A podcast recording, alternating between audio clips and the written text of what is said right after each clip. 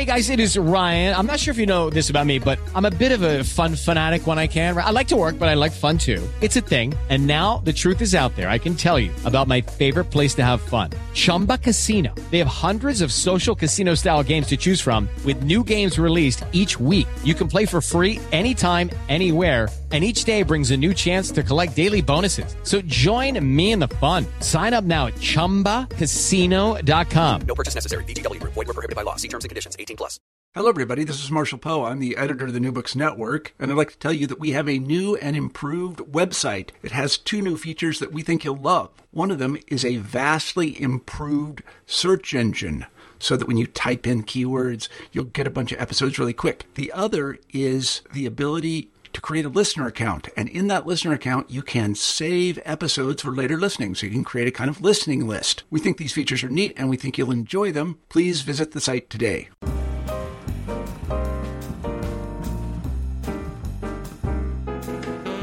Hello, everybody, and welcome back to New Books in Medicine, a podcast channel on the New Books Network. I'm Claire Clark, a host on the channel, and today we'll be talking to Nathan Carlin about his new book, Pastoral Aesthetics A Theological Perspective on Principlist Bioethics. Nate Carlin, welcome to the show. Thank you for having me. This is fun. Yeah, great. Nate, I wonder if you could begin the interview by telling us a little bit about yourself. Yeah, sure. Um, I'm from Western Pennsylvania, north of uh, Pittsburgh. I went to uh, college at Westminster College in that area, studied European history, and uh, always wanted to become a minister. That was my goal in going to college. So after that, I went to uh, Princeton Seminary, and uh, there I studied with um, Donald Capps and Robert Dykstra. And uh, uh, became my um, most significant um, mentor in um, in life, kind of shaping my thinking and uh, writing. Um, to this day, I think uh, you know I've had a number of mentors at you know each of the institutions that I've uh, studied at, and but Capps was definitely the the most significant one. And then after seminary, I went moved to Houston to go to Rice uh, University and studied psychology of religion um, there.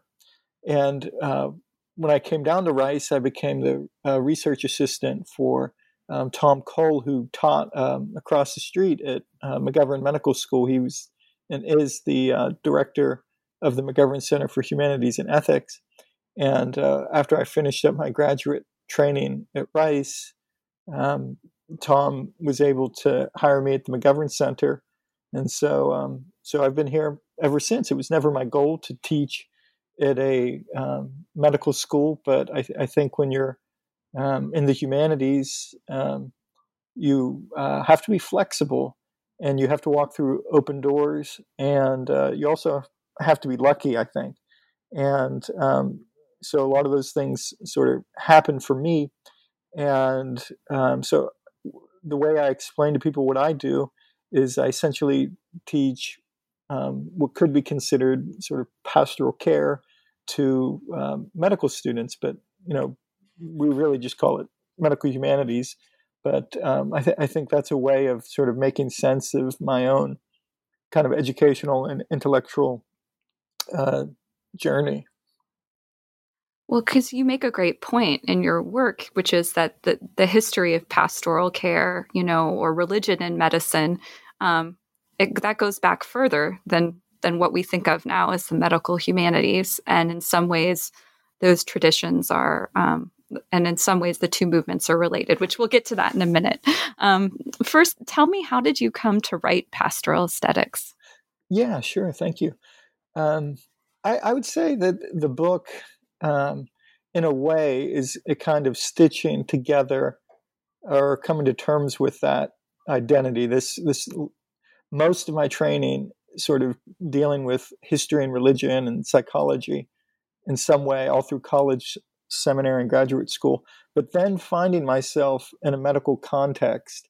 Um, so, so it was sort of like, well, what does that sort of mean for me? Like, how, how do I complete this transition to the um, medical context? And you know, when I, you know, I'm, you know, very grateful, like I said, and you know, very lucky and fortunate to have gotten this job. Um, but I, I, would say that it, it, was it was very hard in the beginning. You know, um, landing in a, a, medical context that was very uh, sort of not familiar to me. I I would say that you know in a medical context there's there's there's much more of a um, hierarchy that that uh, professors uh, feel that you don't feel as much. I don't think at sort of college, regular colleges or universities. The culture is, is, you know, much more rigid. You know, we're expected to, you know, come into the office every day, nine to five, and you know that's just not the life of a regular kind of uh, professor. And there was also sort of new expectations for me to sort of write in medical humanities and to write in bioethics, whereas all my previous training was essentially in pastoral theology or psychology of religion. And that, that's where my real interest was. And so for a long time, I would say I sort of resisted bioethics, kind of because I was sort of expected to do it, you know. Uh-huh.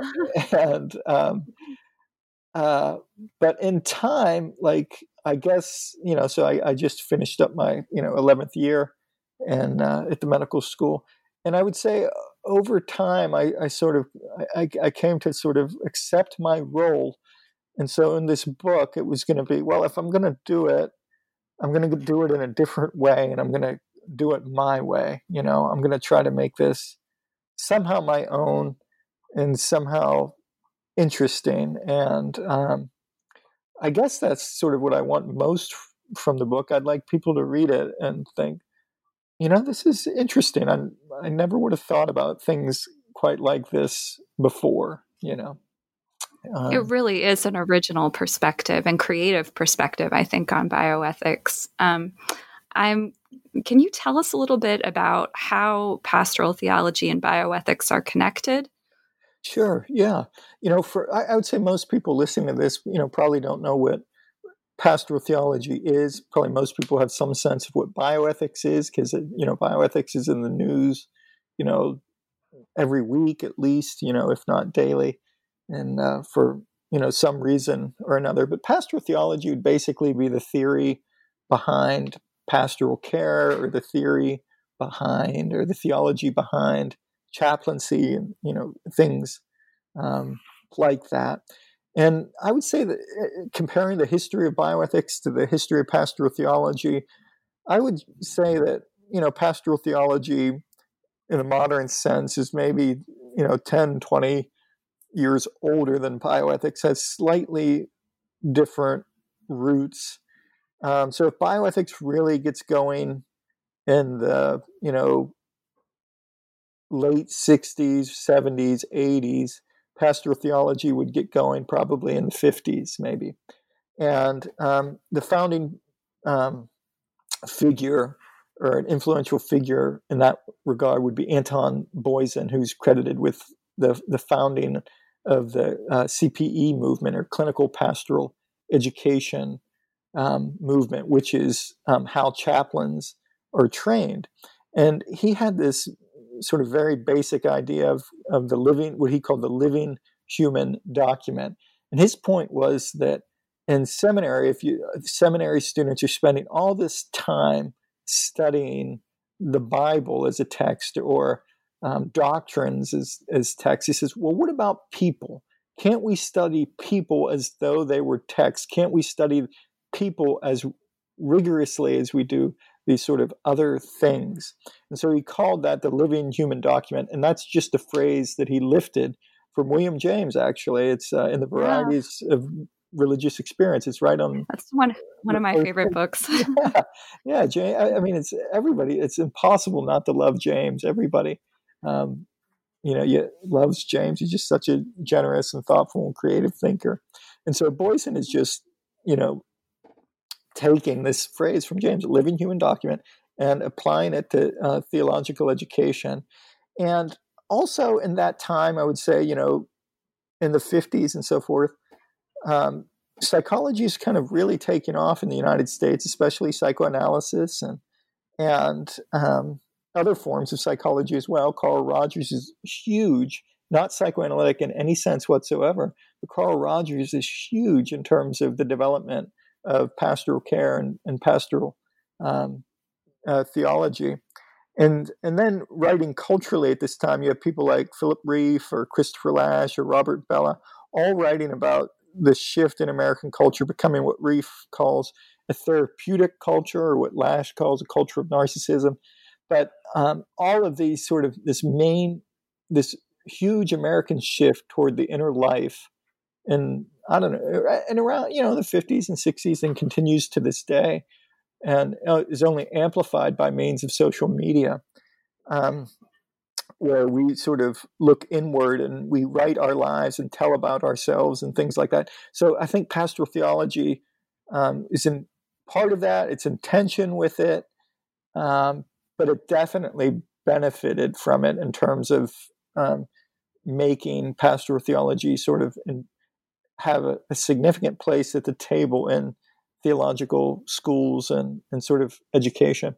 And so bioethics would get started, you know, just a little bit after that. And you can tell the history of bioethics in a number of ways, but um, you know, it's I think it is compelling to talk, think about it in terms of crisis, the Tuskegee syphilis study, and and the creation of new medical technologies and with dialysis and so forth. And so we create new problems that um, we we didn't know how to deal with sort of before, which relates to another sort of larger movement and just philosophy in general, where in the early 20th century, if the main ways of doing philosophy are either going to be continental, where you're thinking about power relations and um, phenomenology and, and so forth, or sort of the American kind of um, thinking about um, uh, the meaning of words. What what does what what does it mean to say um, ev- the word evidence or what does it what what are all these different concepts and context you know so if american philosophy is rigorous in a kind of very different way that almost becomes a form of logic i would say both schools of thought continental or um, american um, didn't pay that much attention to sort of applied philosophy or ethics and so um, this movement towards applied ways of thinking you know, kind of begins in the 70s and is uh, continued to this day. And the most important essay in bioethics is going to be Stephen Toulmin, how ethics saved or how medicine saved the, the life of ethics. And uh, so that's that's a good single place to go, kind of read about this movement in general and um, the move towards the practical. So I would say that that's a long way of saying, I guess, pastoral theology and bioethics are both practical and that there was a movement and sort of I don't know, I guess around 19 the 1970s that uh, they would be connected at that level. Um, okay, so well, can you tell us what um, what are what the bioethical principles are that you write about, um, and then what are some of the common criticisms of principlist bioethics? Sure. Yeah. So the, the, the principles that I'm uh, sort of writing about are coming from the sort of most cited book in bioethics by Tom Beauchamp and Jim Childress called Principles of Biomedical Ethics. And um, they have uh, four principles there respect for autonomy, beneficence, non maleficence, and justice. And those four principles are an elaboration of three principles coming from the Belmont report. Um, which the principles there were respect for persons instead of respect for autonomy, beneficence, and justice. And so that was a short government document published in the 70s that was commissioned after the Tuskegee syphilis study, where about 400 African, poor African American um, men were uh, experimented on for 40 years, 1932 to 1972. And um, the United States Public Health Service was sort of observing but not treating syphilis in these men, even after penicillin was available and could have cured them. And um, so the, the study wasn't hidden, but it wasn't widely known about either until 1972 when uh, a journalist sort of brought it to the attention of the American public. So there was just all kinds of outrage So the government commission sort of said, okay, scientists and doctors need oversight. Before we just trusted them to be ethical on their own. We can't really do that anymore. And so the Belmont report is what came out of that. Now, Tom Beauchamp was an intern at NIH uh, at the time, and then he was given the job of, you know, after this retreat, as the way he tells the story, is saying, okay, now we got to define what these principles mean, you know and uh, mm-hmm. so the so the intern had to do it. You know that that's how uh-huh. he, he yeah. so he, he this is how he tells the story. You know, but um, and I, I believe it actually, and um, and because uh, I see how sort of organizations work, and uh, um, so then he, you know, I guess he kept running with it. You, I guess we could ask him, but he kept running with it, and then sort of wrote this book. And this book is in, you know, I don't know, seven, eight, nine editions now, and it's just so mm-hmm unbelievably influential. So those are the, the principles. I, I take them these four principles from Beauchamp and Childress that have roots in the Belmont Report, but um, there are other people who have offered other principles. Dentistry, for example, takes these four principles from Beauchamp and Childress. They add a fifth, veracity. And uh, I think Robert Veatch has another set of principles. I think he has seven principles. So when we, I just went, that's just a long way of saying principalism. Eh, you know, it doesn't have to be these four prin- principles, but these four principles are the dominant ones. So those are the ones that sort of um, I, those are the ones on, on the step exam, right? those yeah, are the ones that we, we test the medical students on, these yeah, four principles. That's right. It would be these four in a clinical context. These four principles are dominant. That's that's absolutely right. Yeah, yeah. And um, so yeah, so that's the four principles. I, was there something else that you wanted me to say? Yeah, yeah. No, what, what um, criticisms? What oh, are some the, common? So, what are some? Because your book engages um, yeah. the critics of principlist bioethics, but it it does it in I think kind of a an interesting way. Yeah, yeah, that, that, that's right. Yeah. So I think to, to talk about the the criticisms of this method, one, I think it would be just important to acknowledge that I think a lot of the criticisms come out of envy. that mm-hmm. um, these these guys, Beauchamp and Childress, have been so successful. I think everybody envies them, is resentful for their their success, and so forth. Um, but that said, I think that there really are genuine sort of weaknesses as well. One would be that if you look at these four principles, you say, well, is this really a coherent system? You know, like uh, these, and, I, and, it doesn't it doesn't really seem so. They offer a, a method of weighing and balancing and specifying and so forth. But if you're sort of a liberal person and you come to take these sort of principles, you can get, you know, come to certain conclusions. If you're a conservative person or a libertarian or something like that, you can come to very different kind of conclusions um, with their sort of method. So I think that is a weakness, and I think that would be um, in contrast with a, a, much more coherent system would be the sort of the ethics of Peter Singer, a utilitarian. You know, you may hate Singer and his conclusions, but it's a from a systemic point of view, it's a remarkably sort of beautiful and coherent system. You know, um, so I would say that that is sort of one kind of um, criticism. It's just it's really not it's not a coherent system principalism, and two, I think the the more standard and the, the, this is where I would sort of come in, and from medical humanities sort of point of view or literature and medicine point of view, and an anthropological point of view, the criticism of principalism tends to be that all these kind of short cases are sort of disembodied, they're not connected to lived experience, and uh, there's no serious um, consideration given to social context. So, experience and context would be the, the, the main kind of medical humanities or narrative um, kind of critiques. And I think that's right you know, and and say, well, you say, well, how how what does that mean? Can you give me an mm-hmm. example? Mm-hmm. So, I was at uh, ASBH, American Society for Bioethics and uh, Humanities, uh, you know, this past uh, fall, and I went to the session on uh, surgical ethics. It was really interesting, and uh, there was um, a heart surgeon giving a presentation, you know, just a very short case, you know, three, four sentences. And it's basically a, a drug user. I can't remember if it was heroin or cocaine. I, I, don't know if there's a difference. Maybe it's the same. Um, a drug user, when you do these uh, sort of hard drugs, you can, uh, I guess, fairly off in a fairly routinely blow a heart valve. And so when you do that, you have to have it replaced or you die. So um, this has been a, a, classic sort of dilemma in um, surgical ethics, which would be how many times do you give somebody a new um, heart valve? And that's that was the discussion.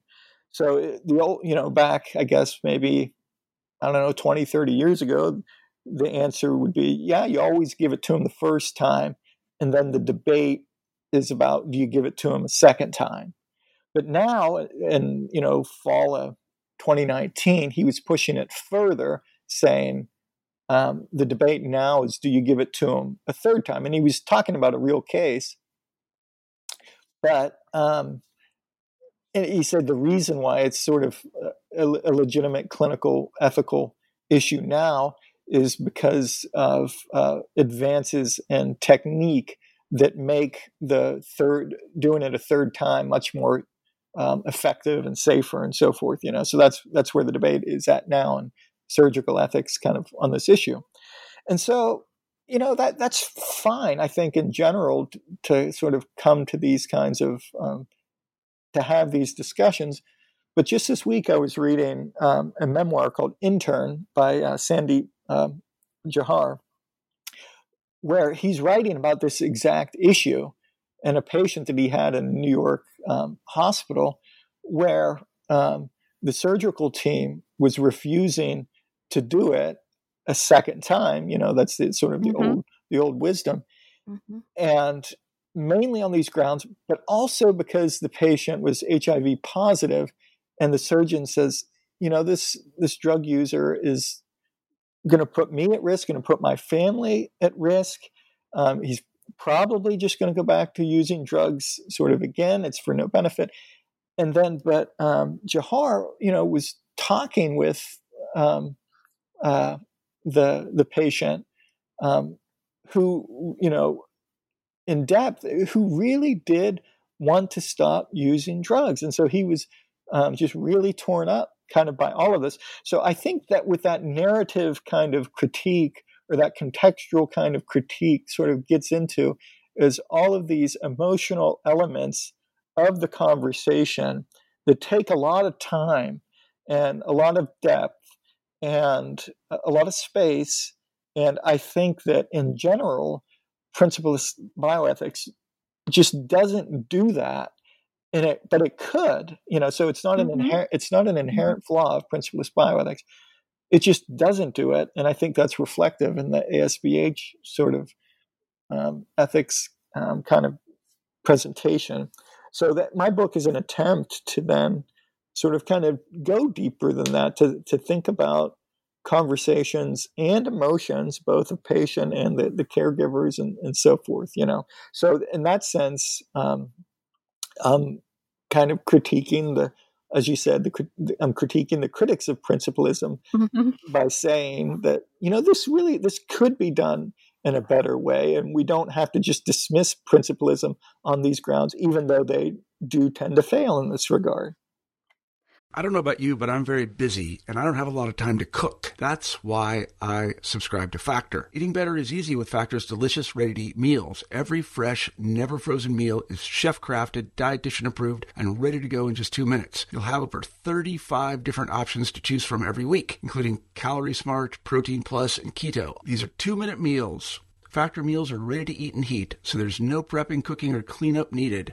They're flexible for your schedule. Get as much or as little as you need by choosing your meals every week. Factor is the perfect solution if you're looking for fast, premium options with no cooking required. Sign up and save. We've done the math, and this is important. Factor is less expensive than takeout, and every meal is dietitian approved to be nutritious and delicious. Head to factormeals.com slash NBN50 and use code NBN50 to get 50% off. That's code NBN50 at factormeals.com slash NBN50 to get 50% off. So let's let's talk a little bit about how um, you you bring this kind of richness to to principlist bioethics. Um, you use this method, and it's Paul Tillich. Is that right? Yeah, that's right. Yeah. yeah okay. Mm-hmm. Is his method of correlation? Can you tell us what what is that method, and and how did you come up with it? Yeah, Paul Tillich is um, he is I don't know, and and how you would rank them, but definitely in the top 10 or top five, something like that. Important theologians of the uh, 20th century. And he, he was very important uh, to me personally because in college, um, you know, I think I had a genuine faith crisis because of my education, being exposed to historical method, biblical criticism, and, and so forth. I was more or less raised as a fundamentalist, and college sort of tore all of that down. And um, and that faith crisis sort of continued into um, seminary until a, a, friend of mine there uh, told me that uh, told me about uh, Paul Tillich, and he said you really need to read this book called Dynamics of Faith. And uh, you know, so I picked it up, and um, the basic argument that Tillich is making in the first two chapters of that book is that doubt is a part of faith, and sort of once uh, and believing in God does not require um, or um, being religious does not require a sacrifice of the intellect. And so once I had that permission to doubt and permission to sort of not sacrifice my um, intellect, I, I, think that is what freed me from the faith crisis. Mm-hmm. And then that just got me interested in Tillich in general, his basic method of correlation. And that would be the main project of his whole work, which is by correlation, he means correlating theology and culture. So, um, w- what does that mean? So, Tillich says theology must speak to contemporary experience. If it doesn't, then theology is sort of um, kind of worthless. So, an example of a theological idea that doesn't make sense to us today would be when people in the Middle Ages were debating how many angels could fit or dance on the, the head of a needle, you know. Mm-hmm. So that, that, that yeah. just doesn't mean anything to us now. So that's an example of theology not being relevant. But Tillich says kind of the same thing about core doctrines, like the idea of God, even, or the idea of sin. So, what, what, what can sin mean to a modern kind of um, intellectual um, person? And Tillich's answer would be that, that sin is not really so much about drinking, smoking, gambling, you know, things like that. That um, sin is really about the sense of estrangement and despair we feel in life. And so he's picking up directly on existentialist philosophy, psychoanalysis. And so Tillich was very friendly to all of these, anything that can help us understand the human condition um, is valuable. And those things must be sort of included in, in theology. So, um, God, Tillich argues, is um, what he calls the ground of being. And in that sense, God can give us, God is the ground of being, can give us the courage to be, to, the courage to sort of face our despair. So a lot of it, just like existentialist philosophy, um, can seem sort of, you know, I don't know, deep or convoluted mm-hmm. or, or, abstract or, or some, you know, something like that. But a lot of his ideas can were made more practical in his sermons, and he has a sermon on sin called "You Are Accepted" that I think that um, kind of reflects this kind of rethinking of of what sin can mean to sort of a modern person. So, so that's the that's the method in, in, in general is how to make theology relevant to to us today. He calls that the method of correlation He's very open to so called secular disciplines, philosophy, psychology, and so forth. And so I thought, well, what if we took that grand method and and and took bioethics for culture and sort of these images of, of pastoral care for theology? What if we put those things sort of in conversation? What would we get then? you know so then i took these these the four these four core principles of bioethics and then i took four images of pastoral care and just correlated them just to see what we would get and to sort of um, uh, see if it could help us see bioethics in a um, in a new way how did you select the images of pastoral care? Because I, I know you say in the epilogue, really, we could choose. I mean, we could choose any image almost to go with the principle. Yeah, yeah, that's right. Yep, yeah. So um, since this was the my first kind of sketching out of the the project as a whole, um, uh, some of the images I, I, I felt like um, kind of had to be included. So the first one I mentioned, Anton uh, Boisen, the Living Human Document. Mm-hmm. So that's going to be the kind of the founding image of the discipline. So I thought, well, that one should be included. And uh, then the sort of dominant image of our time right now is an image called the Living Human Web, and that was um, offered by uh, uh Bonnie Miller McLemore at um, at Vanderbilt. So I thought, you know, to have the founding image and then the contemporary image. So that's two of the two out of the four. Then there was a third image called the Diagnos- Diagnostician by uh, Paul Pruyser. Um, I thought, well, that one just seems so medical related. That one kind of has to be mm-hmm. in, you know.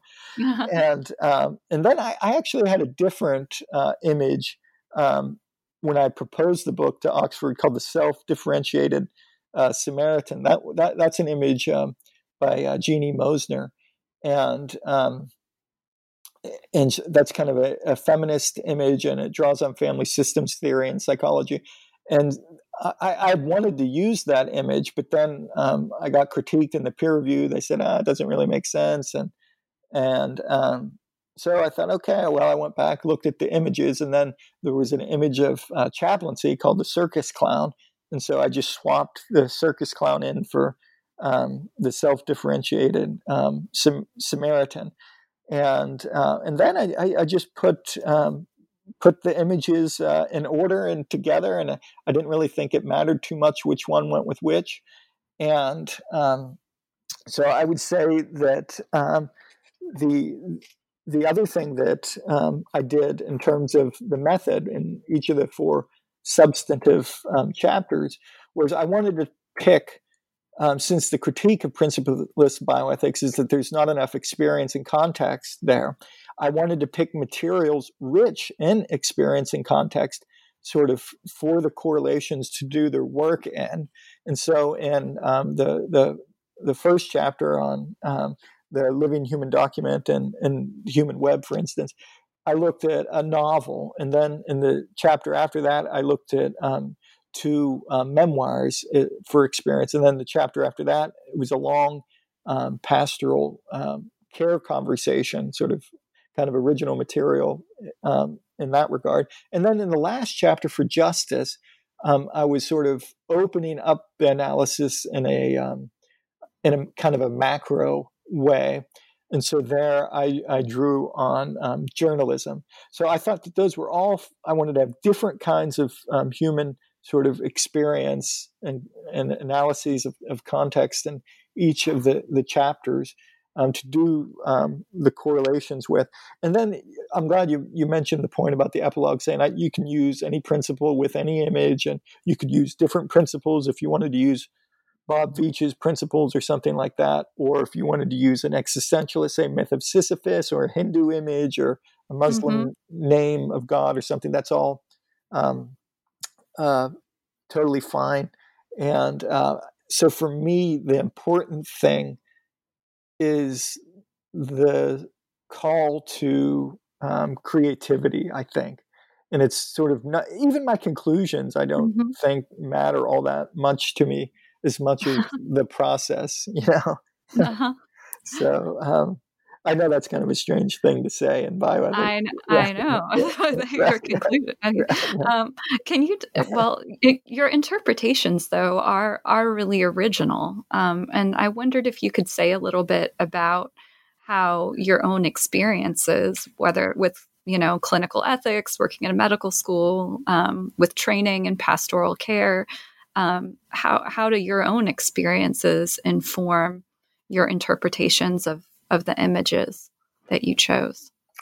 Yeah, that, that, that's a that's a good question. I you know I I really liked the um, even though I didn't even have it um, included in the, the, the first proposal. I, I ended up I, I really did like the the, the circus uh, clown, and um, you know I, I went through uh, and the guy who offered it, uh, Faber, um, uh, you know was a chaplain himself, and um, so it wasn't meant to sort of make fun of chaplains at all. Mm-hmm. You know, um, I think it, it kind of comes across that way if you don't know the, the context of image. But the idea of the, the chaplain as a circus clown is that in the context of the hospital, um, you have people doing high powered technical things like heart surgery or nurses putting in um, IV lines and uh, so forth.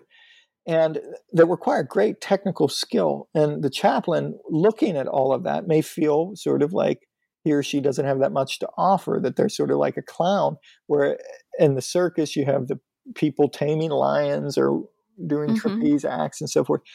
So, uh, but um, Faber says in the circus, the clown is the one who sort of reminds everybody that, you know, after all, we really are human. And um, as impressive as all these things are, um, they they too are human, and it sort of brings everybody back down to earth. And the chaplain serves that kind of role as well. That um, you know, yeah, medical professionals do save lives, but um, they are not God, and mm-hmm. um, the chaplain sort of helps everybody, um, you know, come back to come back to earth as well. Where especially when and, I, and I, for me i think there, there were two practical implications of that of coming down to earth. Mm-hmm. one has to do with sort of our expectations of medicine. I think that we can make medicine into an idol. I think if you wanted to read about that in a a, a, um, a secular way you know dan callahan's book taming the beloved beast is a good sort of book in bioethics on sort of how we have made medical technology and and idol, and um, and that really hurts us all. And I think that that can inflict so much suffering at the end of life if we're, if if if medicine and life itself is an idol and we don't have life and death sort of in proper perspective. Um, I think things get worse for individuals and families and healthcare professionals who are, are living through um, uh, prolonged kind of suffering. And I think the other sort of component of the clown, you know, the clown is funny. The clown, mm-hmm. you know, to plays pranks and jokes and so forth. Yeah.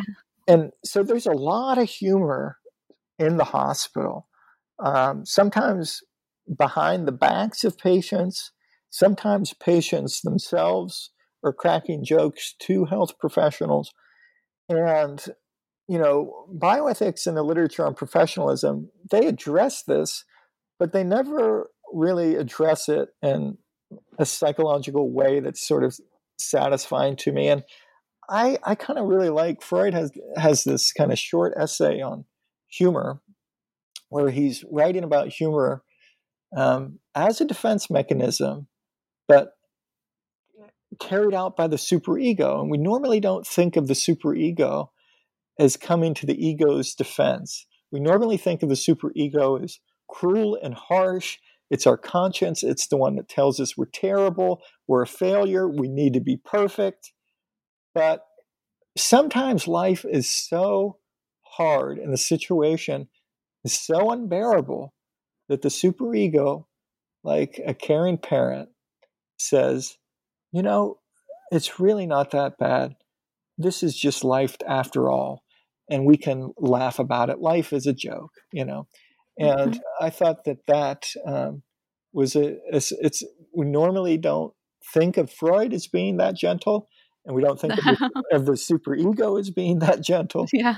And um, I just really like that, and I think it sort of helps us sort of understand all of the jokes, especially that patients make, that usually go sort of whenever pay, you know, time and time again, patients I hear either read about or hear patients making jokes to doctors, and then the the health professional, nurse or doctor usually just don't react in any way whatsoever because they don't know what to make of it. You know, because they probably feel like they're in a double bind. If I laugh at the joke, then um, am I laughing at the patient? If I so I'm just going to kind of not sort of acknowledge that it ever happened. But I think it's sort of an expression of a patient's deep anxiety, and um, you know I think some kind of gentle affirmation of that anxiety and the joke is kind of definitely sort of appropriate. And I think that um, that's also often, not always, often what is going on with um, kind of dark humor um, of uh, doctors and nurses as well. That uh, the suffering that they're sort of being exposed to day in and day out um, is uh, the, the the common way they they put it is like if I if I didn't laugh about it, I would I would cry or I would crack up or I I wouldn't be able to do this job if I didn't laugh about it, you know. And so I think um, that that image of the circus clown and Freud and psychology and so forth um, sort of turns our attention to humor as a serious moral consideration in ways that I think are richer than the language of professionalism normally gives us. Um, so that I, I, think that is. I I, I love that, and yeah. and and you know, I just um, I it kind of answers my next question too, mm-hmm. which was to talk about sort of practical application. I see so I see so much potential for this method of correlation in teaching where we could use texts other than clinical cases to illustrate the principles. Um, but I I wondered if you could talk a little bit more about how how the book could be applied to really the everyday work of clinical ethicists or of chaplains? Yeah, yeah. I think for um, clinical eth- ethicists, I think it would be um, really a, a, call for them to um, read pastoral theology and to um, become engaged with it. Um, I, I, think that it's probably not on the radar in any kind of significant way, but I would say that there's a whole dominant, or dominant's not the right word, but a whole sophisticated tradition that they could draw on to sort of enrich their own thinking and writing and practice of um, clinical ethics. Now, for chaplains, um, I, in a way, I think that the the book is especially written for chaplains because um, I think in the context of the hospital, I, th- I think ultimately that s- sort of feeling of insecurity is, is sort of right that um, uh, chaplains feel as though it's not a level playing field. They're not being sort of invited into the conversations in a in a full um, way. And i think that they may be a little bit sort of intimidated as well. So what this book sort of does it sort of brings the tradition that they're very familiar with and it says it is legitimate and you can contribute you know? So this is really a you know a call for creativity and a call for chaplains to sort of kind of um, draw on um, their tradition and their expertise to sort of um, uh, work kind of in bioethics and then even sort of more broadly than that i think kind of my message is that um, whatever your intellectual background is it's sort of it can it can contribute in some way. I think that that is this the spirit of freedom, a spirit of creativity, and a spirit of um, kind of inclusiveness.